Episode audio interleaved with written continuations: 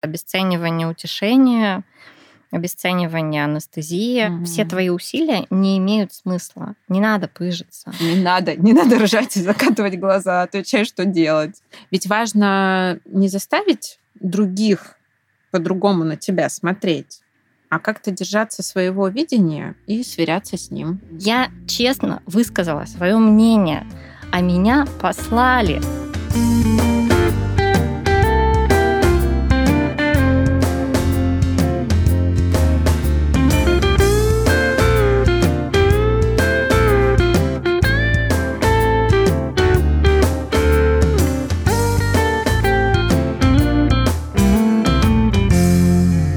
привет! С вами Ольга Дубровская и Анна Афанасьева. Мы практикующие психологи и авторы подкаста «Нетрудное начало», где мы говорим о своем опыте построения частной практики и о том, как мы вообще начинаем новое и с чем в этом процессе сталкиваемся. Мы обещали в первом выпуске поговорить об обесценивании. Что это за зверь, каким оно бывает и как проявляется в турбулентных переживаниях. Давай пару слов скажем о том, что такое обесценивание, что мы имеем в виду. Можно на примере подкаста. Угу. Давай, да. Вот мы с тобой взялись за что-то совершенно новое сейчас. Мы психологи, не подкастеры ни разу, но делаем, потому что нам это интересно. Это творческий процесс, это ценно для нас обеих.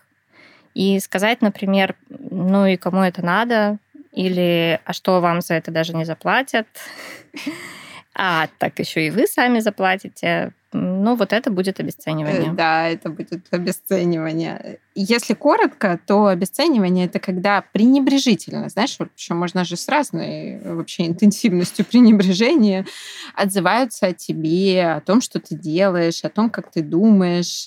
Оно может быть э, внешним, но внутри мы себя тоже можем обесценивать. Это называется угу. внутреннее обесценивание.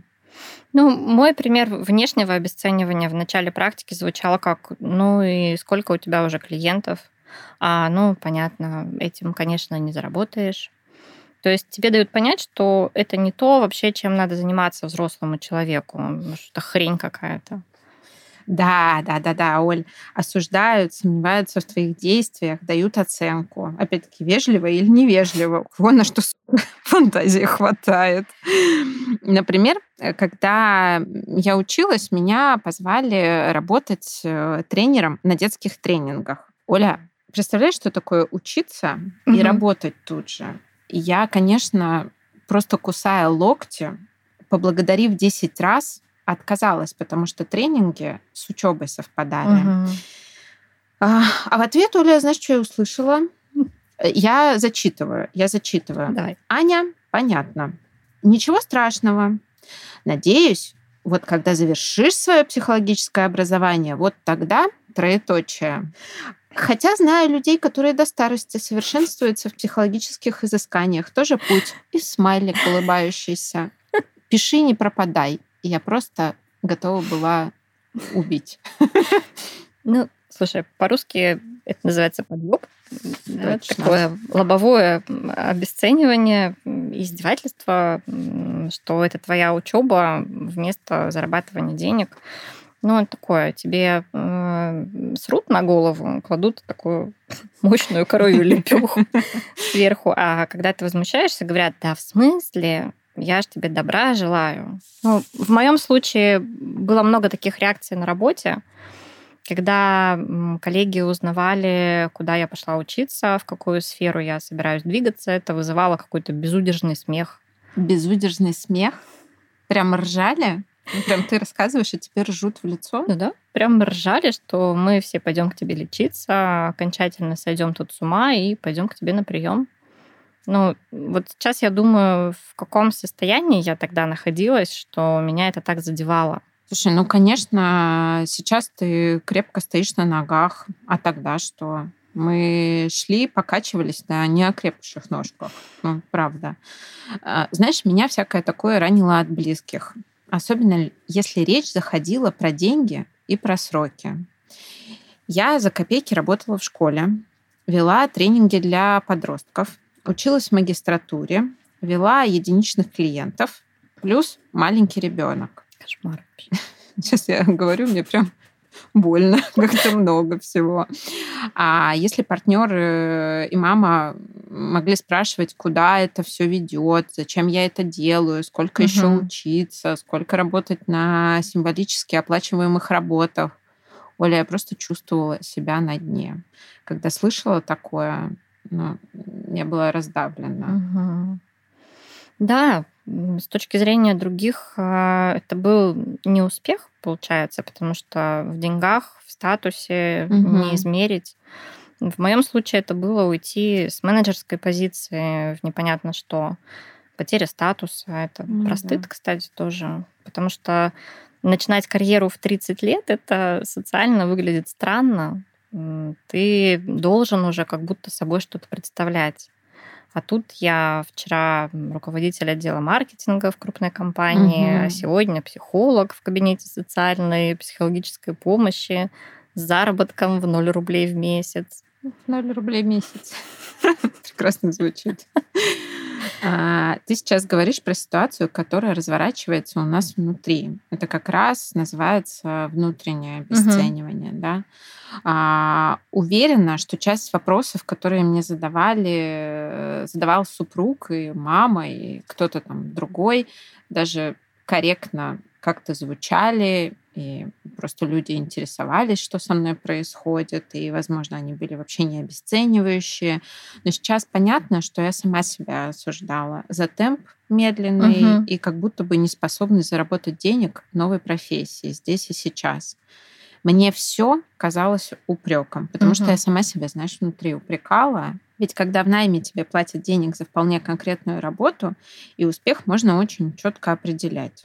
А фриланс — это пойди туда, не знаю куда, сделай что, не знаю кто, в общем, ничего не понятно.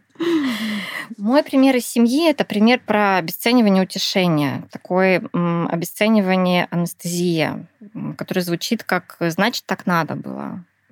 Судьба сама решит, что мне надо. Я вообще ничего не решаю в этой mm-hmm. жизни. Mm-hmm. Даже на этапе намерения это может похерить все усилия. То есть обесценивание может быть и таким. Не всегда это грубый наезд или насмешка, но может быть очень мягким, обволакивающим, но отбирающим энергию. Ты прикладываешь усилия, ты сталкиваешься с препятствиями, у тебя что-то не получается, и в этот самый момент тебе говорят, ну, значит, и не надо. Угу. Наверное, это не твое. Ну, как-то может быть и ничего вообще. Жизнь не прошла. Все нормально, да. Ну, это вот про тот самый, знаешь, выбор синицы э, в руках. Ага. Все время просто выбирай синицу, не надо там, ну, зачем? Же звучит, правда, ну, как будто бы поддерживающе, но когда ты сделал столько сил и собираешься продолжать дальше идти, злость вызывает. Когда это на постоянной основе, то да. Угу. Когда это схема, по которой с тобой общаются угу. постоянно, это воспринимается как обесценивание. Угу. Все твои усилия не имеют смысла. Не надо пыжиться. Угу. Да. А, слушай, ну и любимый вопрос к психологам. Что с этим делать? Вот мы с тобой тут всякого наговорили.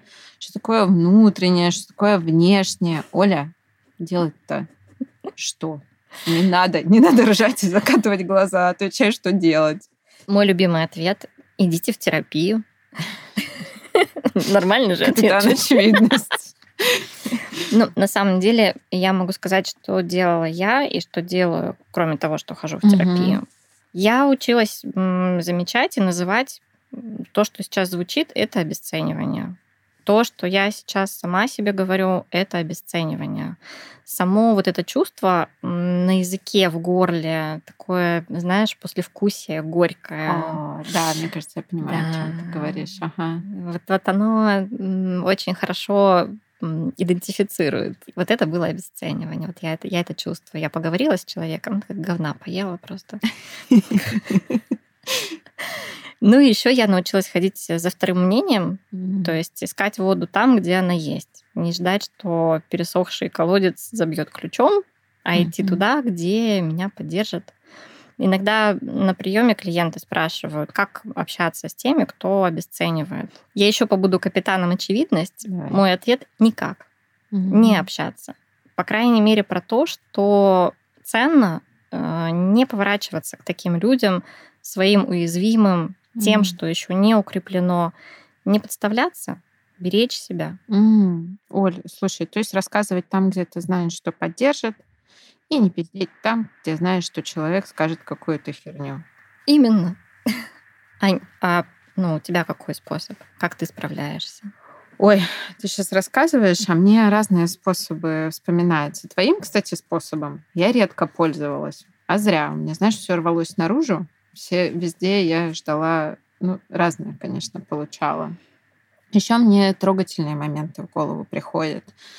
Например, когда я не закрывалась воинственно, что я умею, знаешь, так делать, э, а делилась, что мне сложно, стыдно, угу. страшно. Я, например, слышала поддержку от супруга. Это было очень важно. Иногда я вот с вызовом безапелляционно говорила так, чтобы не было искушения мне ответить mm. что-то или спросить. Ну, знаешь, я умею так сказать, uh-huh. что ты попробуй спроси что-нибудь дальше.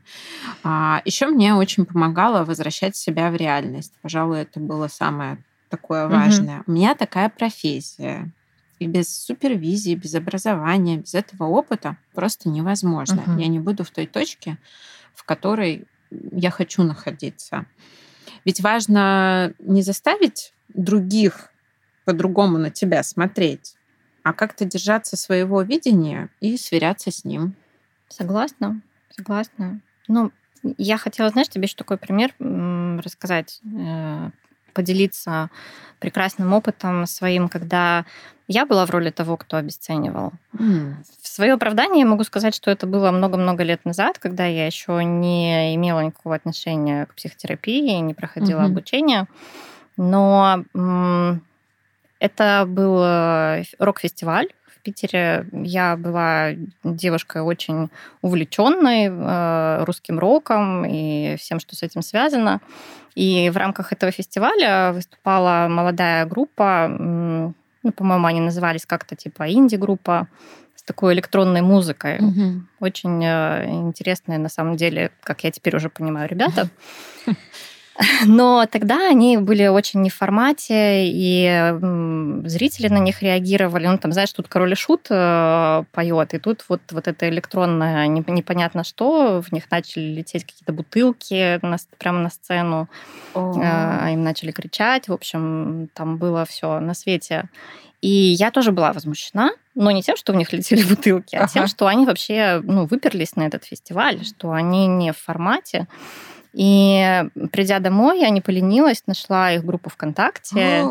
И прямо на стене, тогда все было, по-моему, на стене э, запилила, им ага. там э, большой такой развернутый отзыв про то, как им вообще не надо заниматься музыкой, почему им не надо заниматься музыкой. Офигеть. Какое они произвели на меня впечатление. То есть, ну, вот прям совсем вот этим вот э, талантом, так сказать, журналистским напихали мне полную панамку вообще. Ну, сами вот ребята, эти сами музыканты, надо отдать им должное, они так очень командно послали меня самыми разнообразными способами. Так вот, я тебе хочу сказать, что я была возмущена, потому mm-hmm. что я принесла добро. А, ты правду да. им принесла. Я правду а им они... принесла. Я честно высказала свое мнение, а меня послали и это было мне непонятно совершенно. Сейчас, когда я тебе вот об этом рассказываю, ага. у меня ужас просто и конвульсии. И мне хочется, знаешь, Ань, тебя как э, коллегу спросить, доктор, что это было вообще? Оля, Вообще спасибо тебе за этот пример. Он бомбический. А, во-первых, спасибо за то, что снимаешь белое пальто. Как-то сами умеем, могем и практикуем. Практикуем, да. Но если про официальный диагноз, да. Жги. Давай. В основных психологических концепциях развития человека всегда рассказывается путь от эгоцентричности до постепенной дифференциации себя от внешнего мира. То есть по-простому от слияния с другими, до отдельности от угу. других. Пока мы маленькие, мы все эгоцентричные. Нет границ между нами и другими. Тогда мы то, что о нас думают другие. И другие — это то, что мы думаем о них. Угу. Эгоцентризм, он, конечно, присущ детям, но может оставаться и у взрослых, если они недостаточно двигаются в своем психическом развитии. Оль, прости, сорян, братан. Но я не в твою голову, э, прежде всего и в свою, вспоминая на самом деле свои геройства, э, спасательства и советования. Я вообще, Ань, совершенно спокойно, не извиняйся. Я считаю, что э, ну, в то время, несмотря на то, что мне было 27 примерно угу. лет, уже взрослая такая девочка, я находилась где-то вот на, на низшем уровне пограничной организации личности, Ого. серьезно, по так, ощущениям. Да. И слава богу, что люди могут меняться. И терапия, mm. кстати, в этом очень помогает, очень подращивает. И, и спасибо ей за это. Минутка рекламы. Да-да. И когда мы более полно начинаем себя осознавать отдельно, то взаимодействие с другими и разным опытом перестает быть деформирующим. И мы можем начать сотрудничать с этим миром, понимая свои потребности и одновременно понимая, на что я могу влиять, а на что я не могу влиять. Это правда. Я в то время себя угу. не чувствовала отдельно угу. от других. То есть в мою сторону можно было точно так же себя вести. Когда меня критиковали без запроса, я не могла сказать, мне это не нужно, перестань, или это не смешно, прекрати. И получается, что когда ну, мы проживаем изменения, например, переход к новой профессии, угу. мы тоже можем регрессировать в более раннюю ступень развития, ну, да. условно маленькими становиться. Да, да. Поэтому нас так все ранит. Мы, как малыши, сильно зависимы от оценок других. Можем вспомнить своих всяких детенышей. Мы с тобой вообще подходим так плавно к теме следующего выпуска, который будет посвящен поддержке, тому, как ее искать, как ее принимать. Но в первую очередь, наверное, как у нас это происходило. А, да, нам хочется как-то уравновесить. Мы два выпуска говорили о том, что нам было тяжело и как нам было трудно, с какими преградами мы встречались. А, хочется и другую сторону угу. подсветить, что нас поддерживали, что не всегда просто брать эту поддержку. Как же ее брать? На что опираться? Да, мы будем рады вашим откликам, комментариям в нашем телеграм-канале. Кстати, мы уже получили изрядное количество поддержки на откликов на наш первый выпуск. Это было очень трогательно и есть. Мы очень благодарны всем, кто нас слушает и пишет. Очень вам рады.